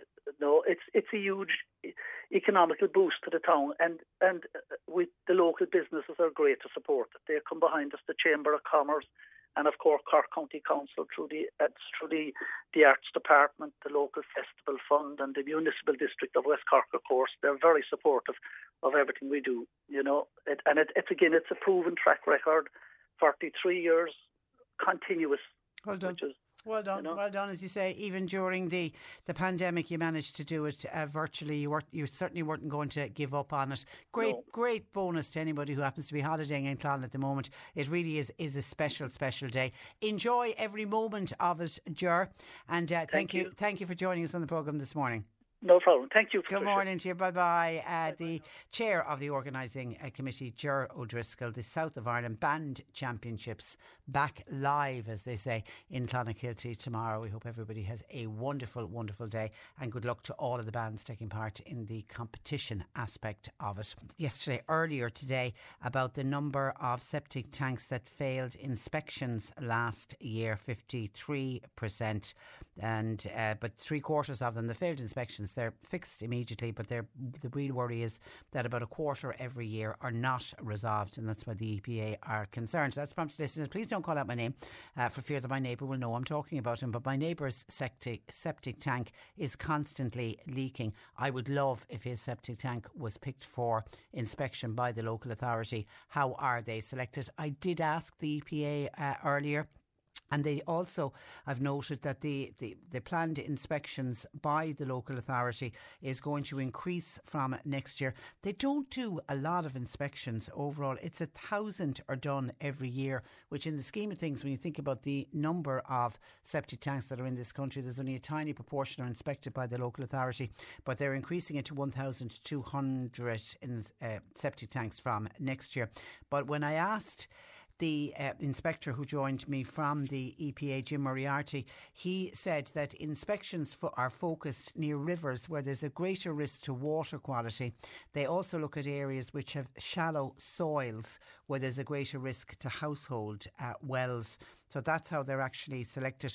But there is really a very small proportion when you take the overall number of septic tanks that are in this country. The ideal, Jim Moriarty says, would be that they would never need to do any of these inspections if people were doing the maintenance and all of that. But of course, as so many listeners have pointed out, there is a cost involved, even in the basic desludging.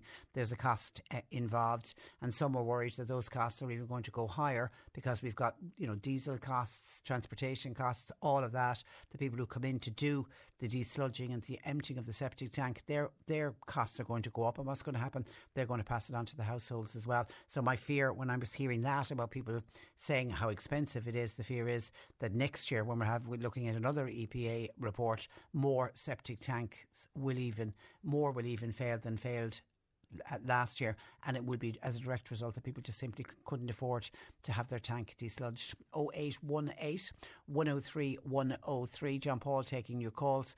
We got to take a break. We're heading towards the newsroom for news at 12 midday. Cork today on C103. With Sean Cusack Insurance's Kinsale, now part of McCarthy Insurance Group. Want great advice? You know who to talk to. CMIG.ie. You're listening to Cork Today on replay. Phone and text lines are currently closed some of your comments that have been coming into the programme this morning. Robert in Rochestown was on looking for a bit of help. An agricultural trailer travelled to Bandon this week, but the tailboard bar fell off and it got lost somewhere on the road between Bandon and Cork City. Now, Robert describes it as a long bar with an elbow on it and it's blue in colour. I have no idea what a tailboard bar looks like or what it is, but it obviously is of worth to our Robert in Rochestown because he's offered a reward to get it back. So if anybody spotted that, tailboard bar, blue in colour. If you found it somewhere along the Bandon to Cork City road this week, can you contact us? We've got Robert and Rochestown's details and we can pass it on to, we can put you in contact with each other. 0818 103 103. I mentioned long COVID uh, earlier on in the programme when I was speaking with Independent All Deputy Denis Naughten. That prompted Jim to contact us about the COVID pandemic bonus payment, you know, the 1,000 euro to all healthcare workers. I think a lot of people not working in healthcare will be surprised to hear. I think the last time I checked there's only a third of healthcare workers have received that 1,000 euro at this stage. And Jim is one of those frontline healthcare workers that is due to get the 1,000 euro. He hasn't received his yet. But he said what's particularly annoying is some fellow workers have and then others don't. And that, eh, whatever about everybody in one hospital getting it and everybody in another nursing home not getting it, at least you're kind of all in it together and you don't feel almost like you've been discriminated against. Why is John? Why is Johnny across the ward? Why did he get it and our Jim didn't get it? And he said at this stage, some of the staff are starting to wonder will they ever receive that bonus? He said there's absolutely no logic at all to the way it's been rolled out. And the, the, remember, there isn't a tax implication on this. This 1,000 euro is paid out house to anyone who is entitled uh, to it who worked in the front line during the pandemic and they're not going to be taxed on it. So they can't say, oh, there's a tax implication. You think it would be just added on to somebody's wage packet at the end of the month. But it has, I think, because when this first got mentioned, everybody thought, fantastic idea, terrific idea. And when it initially got mentioned, there was a bit of who had the start as to who would get it and who wouldn't get it. And then once all that got sorted out, you know, there was kind of a feel good factor about it. But the goodness, I think, has been taken out of what was a kind gesture on behalf of the government because of the delays in paying out the pandemic bonus. So I feel your pain, uh, Jim, for sure. Thank you for your call to 0818 103 103. Now, I spoke about tipping earlier on on the programme. And do you tip? Do you like to tip? Do you prefer when it's a service charge, a mandatory gratuity is put in? Or do you like to just decide yourself if it's good service, I'll add what I feel is the appropriate amount? What about when you're eating out at the moment? Have you noticed prices have increased? Marion was on to us to say they went out for a meal, and I'm assuming it was, it was a couple, it was two people. We went out for a meal uh, recently in Cork County, not in the city, it was in the county. Uh, Marion said, I paid seven euro fifty for what Marion describes as a half a glass of wine. Now remember, the glass of wine is a standard. It's a standard measure that that you get. It's when we fill our glasses of wine at home, we have a tendency uh, that a recognised standard glass of wine, probably a little bit bigger our glasses of wine at home. And of course, when you say a half glass of wine, if they give you a nice, tall, slender wine glass, it can look like a half glass of wine, but it's actually a standard amount. But anyway, she was annoyed that the glass seemed so little wine in this big glass. Seven euro fifty for the glass of wine. That was bad enough. Then the main course arrived. Eighteen euro fifty for Marion's main course. By the end of the entire meal, she said we paid over one hundred euro, and that was for a meal for two. I understand, says Marion, that many of the workers are new, so I'm not going to complain about the service. But obviously, the service wasn't up to scratch. But she's not going to complain about it. But she says it wasn't a big fancy restaurant. It wasn't like a Michelin star restaurant or anything like that. But she felt for what they got, they were certainly not getting good value for money. And she said they came away kind of feeling, would, it, would we been better off getting a takeaway and a bottle of wine and sitting at home and eating it? Because they certainly would have got it much less than the 100 euro that they paid. But it's, it's nice to go out as well. It's nice to be served and the ambience of where you were. But yes, is everything gone up? 100% Marion. I don't think anybody is saying that they're going out for a meal now and will come away saying, God, what a cheap meal that was. That day is gone. For how long? I don't know. And then Sheila on tipping says that she was in Donegal recently and she left a tip in the bedroom of the hotel when she was leaving because she thinks that the people that clean up the rooms do some of the hardest work and how many people. I have done that in the past I have to say. Don't I, I should do it more. And you're right Sheila. We should leave tips for the housekeeping staff who come in and they do a lot of very hard work.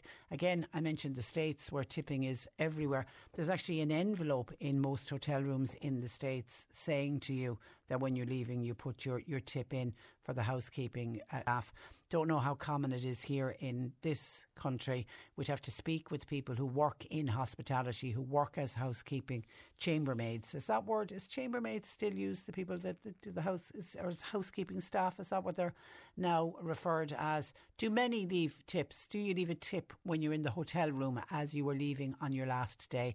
Your thoughts welcome to on that. Our very generous Sheila does. Thank you for your text, uh, Sheila. And then the cost of everything going up. Somebody was citing the cost of a bag of coal, regular supplier has just been told it's from today. Normally 25 euro, it's gone up to 36 euro. It's not smokeless coal. Somebody has said, I pay 28 euro for a bag of smokeless coal. I've no central heating, so I've no other choice. I have to light the fire. I wonder, is that incredibly cheap for smokeless coal? Uh, does it depend on the size of the bag of coal? Because our initial caller who contacted us said that when she inquired the smokeless coal was going up to 40 euro a bag. Now, it could be the size of the bag as well, but somebody there paying 28 euro for a bag of smokeless coal. And then another regular listener says they're fearful that with coal, because coal is rising and the price of a bag of coal is rising all the time, that what people are going to start doing is they're going to buy less coal or they'll give up buying coal completely and they'll start turning to timber blocks instead because burning timber blocks is cheap will be cheaper than burning coal, but will it be good for the environment? I don't know. 0818 103 103. We've been talking about the septic tank uh, issue earlier when I had the EPA on and faulty septic tanks and people not fixing them when they when they, they fail an inspection. Listen to this. Hi, Patricia. Recently, a 20 acre field in the North Cork area was covered with what I can only describe as the most foul smelling slurry, even though. Tell me anyone who's ever had sweet smelling slurry, but foul smelling slurry. The field was black with the slurry being spread on top of it. The following day there was a downpour of rain. It must have lasted for a half half an hour that washed most of the slurry off the field and into the rivers and streams. More damage done in that half an hour than a thousand septic tanks could do. Love to know what the guy from the EPA would have to say about that. Nothing, I would say, says this uh, listener. Uh, and I, I don't know what are the rules and regulations around spreading slurry. Do you have to check and see if there's going to be a downpour of rain in the coming 24 hours? I, I, I really don't know, but I do know from the farmer's point of view, whenever we bring up about foul smelling slurry, we have the farmers on straight away saying, look, if we could have it smelling of roses, we would, and we have to get rid of it. We have to spread it as well. So it's like damned if we do, damned if we don't. Hi, Patricia. In relation to septic tank inspections, I would like to ask the council where did the sewage go from Mallow Town when the river was in flood? Apparently, the tanks were filled up and then it was opened up and left down the river. They have the neck to go into rural Ireland and inspect tanks, putting more cost on us, the people who live in rural Ireland. I would prefer if you withheld my details, uh, please. Thanking you. 0818 103 103. John Paul taking your calls. You can text or WhatsApp to 0862 103 103. The C103 Cork Diary. With Cork County Council, where communities and businesses all across the county can get the support they need at corkcoco.ie. Ballinhassig Community Development Association, they're holding a social dance in the Marion Hall in Ballinhassig. It's on tonight. Music is by Michael Sexton. Dancing is from 9.30 to 12.30. Admission 10 euro, does include teas. Millstreet Athletic Club are hosting the annual Willie Neenan 5 Mile Memorial Road Race uh, tonight. The walk starts at 5.30 sorry, the walk starts at 7.30 and the race then is at 8.15. There will be refreshments afterwards in the GAA hall. Bingo is on in Mallow GAA complex tonight. That's at 8.15. They've got a jackpot of 1,700 euro. All proceeds will go to the running of the juvenile and senior teams and the upgrade of the pitches. Kildare Bingo will not be held tonight as the festival is taking place this weekend. Mike Denver will be taking to the stage tonight. Tickets are still available. And the Mallow Women's Shed, they were formerly known as Loose Women, they will hold an afternoon tea session this Sunday in the Mercy Centre in Mallow. It's to raise funds to help and support the workers in the Kayla Family Resource Centre by way of thanking them for all the help they've given to the community. Afternoon tea will have lots of lovely home baking, etc. Tables of six, just 10 euro per person, and you're please asked to support. Cork today on C103. With Sean Cusack Insurance's Kinsale, now part of McCarthy Insurance Group. For motor, home, business, farm, life, and health insurance, cmig.ie. And some of your texts coming in actually when I mentioned that the pandemic bonus, when Jim was saying that some of his fellow workers have received the pandemic bonus and others haven't, which is causing real frustration, almost resent as well. I take it amongst the work workforce. Got a flurry of texts in from uh, people saying also healthcare workers still haven't received their bonuses yet. I think I know the last time I checked the figures, I think it was somewhere around a third of workers had received it, and I don't, I can't honestly hand on heart say what is the delay? They've identified the healthcare workers why they're not paying it out. I don't. I really don't know. Uh, Marion says, Tricia, will you mention that the Midleton GAA bingo is on as usual this evening? Plus, they've got dancing to the Dennehy family uh, tomorrow night. That's at nine fifteen. On prices going up all over the place. Mary says our local hotel charges twenty seven euro for monkfish. That is insane takeaway and wine at home for us at the moment. And then somebody else wants to put this out and get the views of others on wedding receptions. Have they gone very expensive? Is 120 euro per guest considered a good price now? If this is correct, gone are the days of giving a 200 euro wedding gift. So we need somebody who has recently booked their wedding or about to have their wedding this summer. Is it gone to 120 euro per guest? To sit down and join you at your wedding dinner. I don't know what the going rate for it is. I do know we had somebody on to us a couple of weeks ago who was going to a wedding and was a bit undecided how much to give. She was somebody who was going on her own as a wedding guest. She did. She wasn't bringing a plus one uh, with her, and uh, she was was thinking, would a hundred euro be enough going on her own and she'd been talking with other friends there was other singles going to this particular wedding and they were all saying that you would have to give a single person would have to give at least 150 euro and the knock on effect is if you're going as a couple, you'd have to give 300 euro as a wedding present. And if it's 120 euro per guest, I can kind of understand why people are giving more in the wedding cards. 0818 103 103. Now, final preparations are being made to Uí Chaoimh, and the countdown is on to tonight's concert by Sir Elton John. The Rocket Man is, of course, on his worldwide tour, and it is part of his iconic Farewell Yellow Brick Road. This is his final tour, and tonight you have an opportunity to see him for the last time live here in Cork. Now, we sent our news reporter, Mairead Tuig. We asked her to pay a visit to Páirc Uí Chaoimh to see how the preparations were going. Over 50% of the people coming here are from Cork or County Cork. We're even letting some people in from Dublin as well. But just looking at the range of, uh, of interest, there are people from Dubai, Estonia, France, uh, Great Britain, Germany, Israel, Latvia, Mexico, Netherlands, New Zealand, Norway, Portugal, Romania, Russia, Singapore, Spain, Sweden, Switzerland, Taiwan, and the USA. Event coordinator Jim Clark outlining ticket sales for this evening's concert. Elton John takes to the stage at Páirc Uí Chaoimh at 8 pm and there's no support act. Gig goers are urged to be prepared for all weather conditions. No umbrellas will be allowed into the stadium, so a little plastic mac would be a very good idea just to stuff it in the, uh, the handbag or whatever. No more than A4 size, please, uh, so that uh, you, people can whiz in through the security and get to their seats uh, fairly quickly and easily. The show will start at 8 o'clock on the, do- on the dot. Elton is very uh, punctual in things that he does, very well organised. So the, the, the show will start at 8 o'clock. The doors are open at 6 o'clock. And while we don't want any queuing on the streets, we would like people to arrive as early as possible. And we would also like people to arrive by public transport. Gates open at 6 pm. Patrons are asked to respect the privacy and interests of the local community around the venue, which is situated in a residential area.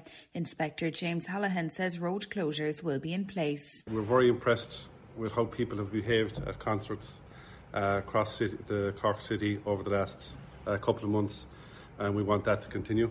We have uh, changed the traffic management plan slightly uh, from Ed Sheeran because Again, the gates are opening that bit later. From the Monaghan Road and Centre Park roundabouts, we will have a full closure in at 5 o'clock. Uh, that's slightly later than Ed Sheeran concerts. That again is due to the fact that the gates will open at 6 o'clock and we want to be very fair to the businesses in the area. We will have our inner cordon in place at 2 o'clock and again that will be respectful to the needs of uh, some of the businesses in the area and also the residents. Concert goers are asked to park in the city centre or use public transport. There is no parking down here. Uh, there's no point people trying to come down here to get parking. It's full stop. There is no parking uh, unless you have a ticket for parking in the area.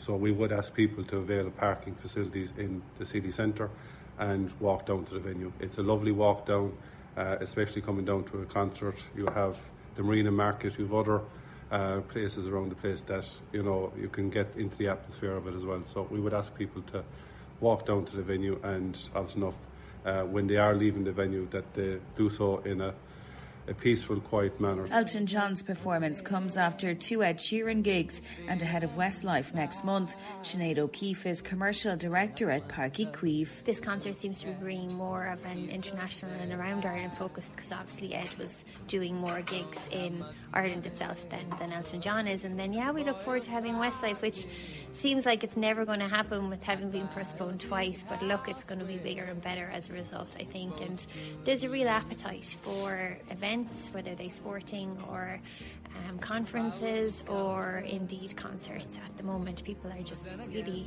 really excited to meet face to face and not be worried um, in order to do so. More than 30,000 fans will descend on the venue later. Helen Murphy of Cork Business Association is encouraging people to soak up the atmosphere in the city centre before making their way to the concert. There's been a fantastic buzz, and the city is really ready for that kind of lift now. You know, you've got all the outdoor dining spaces on Princes Street, Caroline Street, the new ones on Beasley Street, and even up as far as the VQ in MacCurtain Street and so on.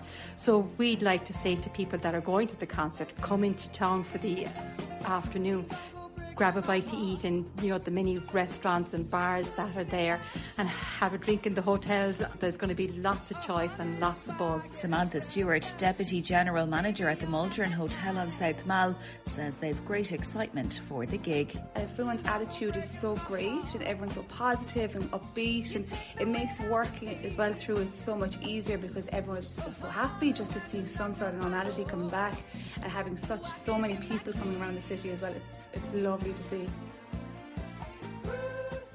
And thanks to our Mairead uh, Tuig for that special report on Elton John, the final, final concert tour by Elton John. And don't forget, we're throwing the biggest pre party on Leeside to celebrate Elton John coming to town. Be with C103 on the boardwalk at Tequila Jacks. We're there from four o'clock this afternoon and we're bringing the vibe for Elton John live. Our own Ken Tobin from the Breakfast Show will be there along with the C103 Street Fleet and they'll have freebies and nice things up for grabs. So that's Tequila Jacks. If you're heading to Elton John this evening, pop into Tequila Jacks, the only place to be in Cork City before you st- before you head off to see Elton live at uh, Uí Chaoimh. As I say, we're there from four with C103 and everybody going to the concert tonight. We hope that you have a wonderful, wonderful evening out. Fermoy Regatta, text in to say Fermoy Regatta is back this Sunday. They'll have 175 races. They'll start at 8 a.m. in the morning and it runs through until 6 in the evening. It's described as a great free family event and the Fermoy Concert Band will do a recital at 3 in Ashe Quay, which will be closed to uh, traffic but the car parks will be available. Good luck to everybody involved there. Hi Patricia with the high cost of living and people talking about prices going up all over the pri- uh, all, all over the place. This listener says where's all the money coming from? We've just come out of the worst 3 years due to COVID-19 and we've been hit on all sides. All those in charge seem to be so distant from the rest of us. We've high bills, high shopping.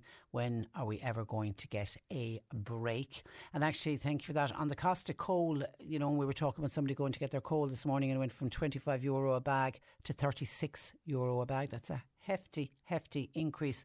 Eddie in Mahon said he was chatting with a supplier last week who told him that coal is going to go up by 100 euro per tonne in the next four weeks. So if your coal is already increased and if that increase comes in, the supplier is going to have no choice but to pass that on. So coal is going to get even more expensive. On weddings and wedding presents and how much should you put in the card? This, this, this, this, I, Patricia, just with the cost of living gone so high at the moment, and everybody knows that people are struggling. If you're invited to a wedding, I suggest that you just give a card and you write on it that the your present to the couple is your presence at the actual uh, wedding. Good luck with that. 0818 103 103 and on tipping. This is from B in West Cork to say, I always leave a tip for housekeeping staff. Well done. Recently I was in Spain and I gave the lady who was cleaning the room 10 euro. She nearly hugged me. Says B in West Cork, which leads me to believe that that poor old cleaner in Spain wasn't used to getting a tip if that was her reaction. Well done. And then on the spreading of slurry and somebody complaining about the foul smelling slurry and how it rained. There was a downpour the next day and the listener reckoned it all just ran off into the rivers and streams and what are the Environmental Protection Agency doing about that?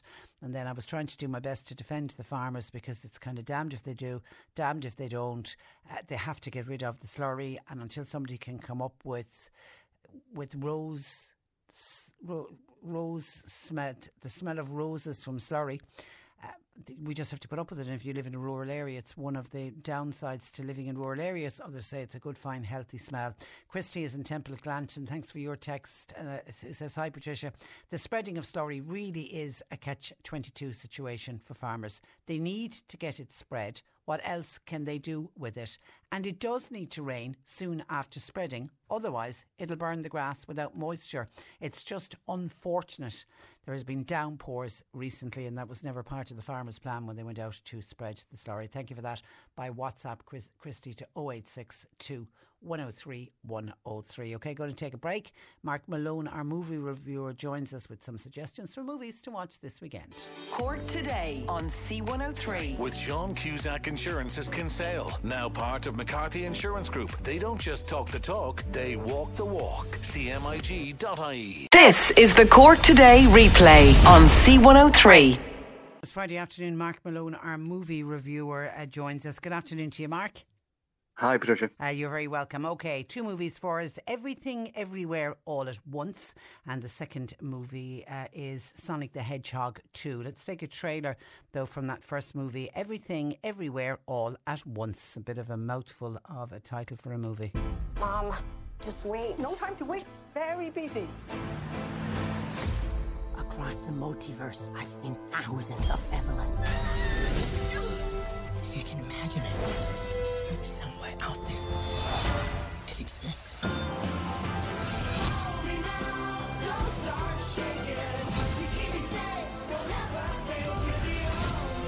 The universe is bigger than you realize. Do you think this is funny?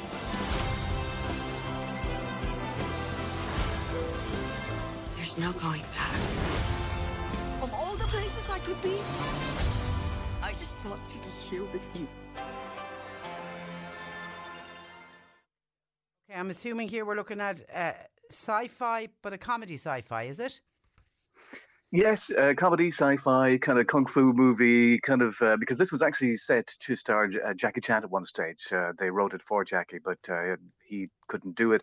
So instead, they decided, well, we'll, we'll switch the sex of the the main character, and they brought in Michelle Yeoh, which thankfully uh, was a very, very good idea because, uh, as we've seen in Crouching Tiger and movies like that, we know that she can do that kind of kung fu thing. This is a bit of a mix of everything. I mean, it's extraordinarily complicated, but in a really, really good way. I mean, I, I bemoan the fact every week that you know you've got uh, very intelligent people making very dumb movies and saying, "Look, we don't care. We know it doesn't make any sense." But we're going to put it on screen anyway. Uh, here we have very intelligent people making a very intelligent film. I mean, you have to have your wits uh, upon you all the time because it is complicated, and there are times when you could very, very well kind of be confused as uh, to what's going on. Uh, the film is in three different parts: everything, everywhere, and all at once. Uh, and this is Ah, made by. I, I was trying to this is- work out the name of the. uh, What was the reason for the lengthy title? Okay, so everything is one section, everywhere, and then all at once. Exactly. Okay. And um, and this is made by um, a pair of film directors who call themselves Daniels. It's Dan Kwan and Daniel Scheinert. And uh, it was they who made that film uh, a couple of years ago with uh, Daniel Radcliffe. Do you remember Swiss Army Man? I don't remember if I re- uh, reviewed, Reviewed it. it, um, yeah, yeah. I, I, I don't, I don't know if I saw it, but I know the movie you're talking about. Yeah, that was the film where Daniel uh, Radcliffe uh, was a corpse who Yeah. produced a lot of wind. Yeah. It was um, it was a very odd, strange film. Well, this is the same filmmakers uh, here um, as well. As you know, I the last time I think uh, I reviewed um, a I think it was was it was it uh, Doctor Strange. I didn't like the fact that uh, Marvel have now opened the door to the multiverse, where basically they can kill off a character and then bring a character, the same character, back again, but from a different universe, and say, well, look, you know what I mean? It, it's the same character, but from a different kind of place and time in our continuum. Uh, well, what they've done here is, but they've done they've opened the multiverse as well, but they've done it in a really, really clever, clever way. We meet. Um, uh, the character of Michelle Yeoh. Uh, she's in a happy, an unhappy uh, marriage. She is running a laundrette. She's going to be audited by the uh, American government. She's not getting on well with her father. She's got a troubled relationship with him. She's got a troubled relationship as well with her daughter. Uh, she sees her her husband as just being this kind of very weak, kind of weak-willed man who. Um, who isn't particularly interested in being kind of successful and just sees him as being weak because of that they're in a lift one day on their way to be audited by the government when he certainly changes and he becomes somebody else. And the, the same image but he says to her look we are in a world that you don't understand and and don't realize. We are in a multiverse world. The multiverse is under uh, threat and we need you to save us. And of course, she's like, well, how can I do that? I'm I'm nobody, um, you know. And so what then then basically he's got to then teach her constantly that she can learn from herself and she can learn from all the different multiverses to battle this this evil uh, that is threatening the, um, the, the the multiverse, and they do it in such an incredibly smart, clever way. I mean, to be able to switch between all the multiverses, and to do it and to make a kind of a lucid kind of film that kind of makes sense so that the narrative makes sense just goes to show just how incredibly clever uh, these guys are. The film looks beautiful. It's incredibly inventive. It's, a, it's ex- the, the editing especially i think is extraordinary. There's one scene for example where she goes through practically about 50 different multiverses where she is a completely different person. And of course for that she had to pose in 50 different poses and 50 different outfits to you know to match that scene. And it's an incredible scene. It's also incredibly funny. I mean there are times that i just laughed loud. It's also incredibly emotional as well. There's a beautiful scene where they go to a, herself and her daughter go to a multiverse where they're basically rocks, because in that multiverse humans don't exist. They exist as rocks, and it's a beautiful. It's it's funny and it's incredibly emotional at the same time. And that's what the film really deep down is about. It's about family. It's about relationships and trying to heal kind of fractured relationships. And thankfully, you know, I mean, it, as I say, it was written for Jackie Chan, and a lot of the kind of fight scenes are martial arts fight scenes and they are very much kind of done in a very comedic way, which is very, very much like Jackie Chan would have done. Um, and so there's a lot of that, yes. Uh, there's also a lot of references to other films as well. There's a scene, for example, where um, a chef under his hat has a raccoon who pulls his hair to help him cook meals. Does that sound familiar to you? it's Ratatouille. Yeah, Ratatouille. You know? exactly. And there's references to that 2001: A Space Odyssey. It obviously owes a huge debt to to the Matrix movies, and so you've got all of this, all in this, uh, you know, extraordinary piece of filmmaking it's two hours 20 minutes long which is way too long. At one stage after the second part i actually thought it was kind of over. I thought okay that's the film is over. But there was another hour left to go. And for me it was too long. That last hour is basically just the same scene. And uh, just kind of drawn out. And i found that a little bit tiresome after a while. But at the same time i was just being kind of blown away by the imagery and just how smart clever and and really funny this is. It sounds like something that you really need to concentrate on is it yeah, exactly. Yeah, because otherwise you could get very, very confused. Because there are times when you're trying to figure out, okay, uh, which multiverse character is she now, and that can be very, very confusing. Uh, Jamie Lee Curtis is in the film. You'd hardly recognize her. Uh, she too is absolutely terrific in the film. Also in the film is Huy Quan, who was in Indiana Jones and the Temple of Doom. He was the little boy in it, and he looks exactly. Man. Say again. Who's now obviously a grown man he's obviously a grown man, but he looks exactly like ten year old, the ten year old boy from that. You keep expecting to go Doctor Jones, yeah. um, but and he's terrific in the film. I mean, he's not a martial arts expert, unlike Michelle Yeoh, but there is a fight scene where he kind of fights people off with this kind of fanny pack that he has, and it's really funny, and he does really really well. Everybody's great in it. Um, it, the visuals are terrific. It's beautifully directed. It's just too long. That's the only thing. But boy, it's a visual delight, and I would certainly recommend it. Okay, everything, everywhere, all at once. Mark it out of ten. It would be 10 if it wasn't so long, so I'll give it a 9. 9, the one coming off just because the length of the movie. Okay, your second one is Sonic the Hedgehog 2. Yeah, and again, it's too long. It's it's two hours, which is crazy long, I think, for a, what is basically a kids' movie.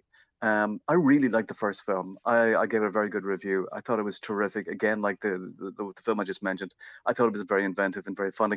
Of course, initially when um, the face of for the first film Sonic was released, um, the fans went crazy because they said, look, his face was too kind of human looking, his teeth were too human like. So they went back and they spent a huge amount of money, redesigned Sonic, and got the face right. And they got the first film right because I thought it was really, really funny and entertaining. I thought it was great. It was great to see once again Jim Carrey again kind of gurning to the cameras because he had been taking himself so seriously over the last few years, and I thought he was great. So at the end of the first film, he ended up on the Mushroom Planet. At the start of the, uh, this film, we we see him. He's still there trying to make coffee out of mushrooms and uh, not succeeding. It's a very, very funny scene. And he wants to try and get back to Earth to try and, uh, and, and go after his arch enemy, of course, Sonic. Uh, there, he bumps into um, Knuckles, voiced here by Idris Elba. Uh, they then come to Earth, and what they then Knuckles, what Knuckles is after, though, which then uh, piques the interest of Jim Carrey, is they're looking for this emerald, which has the power to destroy civilizations. So therefore, as the bad guy, Jim Carrey is kind of interesting. We've also got another character called Tails, who has two tails, and because it's got two tails, uh, they can spin around, and Tails can fly. So Tails teams up with Sonic to go into battle uh, against um, Jim Carrey and uh, and Idris Elba. Um, also coming back for the this film as well as James Marsden, who's uh, an actor I, I, really like, and I thought he was terrific in the first film. Here, he's kind of pushed very much kind of to the side, and you know, I thought I thought the opening was okay. I thought there's a lovely sequence where um, Sonic um, is getting older and uh, he feels as though James Marsden and his wife are beginning to kind of mollycoddle him a bit. So he sends them off to Hawaii and he just tears the house apart. And that's a very, very funny sequence. Um, but from then on, it's very complicated. I didn't think it was anywhere near uh, having the level of sweetness of the first film. I thought Sonic was a little bit kind of more kind of aggressive, a little kind of sarkier in this film than he was in the first film. And again, for two hours, I think again, an hour and a half in, I I was finding it difficult, and the last half hour I thought was difficult because uh, there was lots happening. There was there was a lot of action, but none of it seemed to kind of make any sense. And there wasn't that same kind of warm kind of feeling. It's a bit like the Back to the Future films for me, the first and the second. The second is te- a technical masterpiece, but it hasn't got the same level of sweetness the as first, the first film. No, no, it doesn't. Uh, it doesn't. There's a horrible sense of kind of nastiness here, and the same with this actually. Uh, not too much in the way. I don't want people to get the wrong idea. And there's a couple of rude jokes in there as well, by the way, uh, which kind of surprised me as well. Um, but yeah, nowhere near as first as good as the first film. What's, what's uh, the will... age group for these Sonic movies? Oh, well, it's PG. I mean, oh, it's, fine. Okay. You know what I mean? Right, when, okay. I, when, I, say the jokes are a bit rude, I mean, you know, they're kids' jokes. Yeah. Um, but at the same time, yeah, it's nowhere near as good as the first film. It was a disappointment to me because considering how much of the first film I really did enjoy. Um, but I'd still look if you want to bring the kids to something. But for two hours, I think uh, by the time you get to maybe an hour and fifteen in, the kids might be looking for some ice cream. Yeah. To be honest. If you find it hard to keep them in the seats. Okay, Sonic the Hedgehog two, mark it at a ten. Um, I give it six. Six, okay. Thanks for that, Mark. Listen, have a lovely week and we'll talk to you next Friday. Um, good afternoon to you. That is Mark Malone, our movie uh, reviewer. I've been talking about slurry and the spreading of slurry. Mike has just contacted me by uh, text to say, interesting that you're talking about slurry spreading um, today because it's the job I'm doing at the moment. Unfortunately, I've been kicked out of the house for my dinner and I'm forced to eat my dinner sitting in the shed. That's where I leave you. Thanks to John Paul. Eric with you for the afternoon. Talk to you Monday at 10. today on C103. With Sean Cusack Insurance's Kinsale. Now part of McCarthy Insurance Group. Want great advice? You know who to talk to. CMIG.ie. Imagine the softest sheets you've ever felt. Now imagine them getting even softer over time. That's what you'll feel with Boll and Branch's organic cotton sheets. In a recent customer survey, 96% replied that Boll and Branch sheets get softer with every wash. Start getting your best night's sleep in these sheets that get softer and softer for years to come. Try their sheets with a 30-night guarantee. Plus, get 15% off your first order at bollandbranch.com. Code BUTTERY. Exclusions apply. See site for details. Even when we're on a budget, we still deserve nice things. Quince is a place to scoop up stunning high-end goods for 50 to 80% less than similar brands. They have buttery soft cashmere sweaters starting at $50, luxurious Italian leather bags, and so much more. Plus, Quince only works with factories that use safe, ethical, and responsible manufacturing. Get the high-end goods you'll love without the high price tag with Quince. Go to quince.com/style for free shipping and 365-day returns.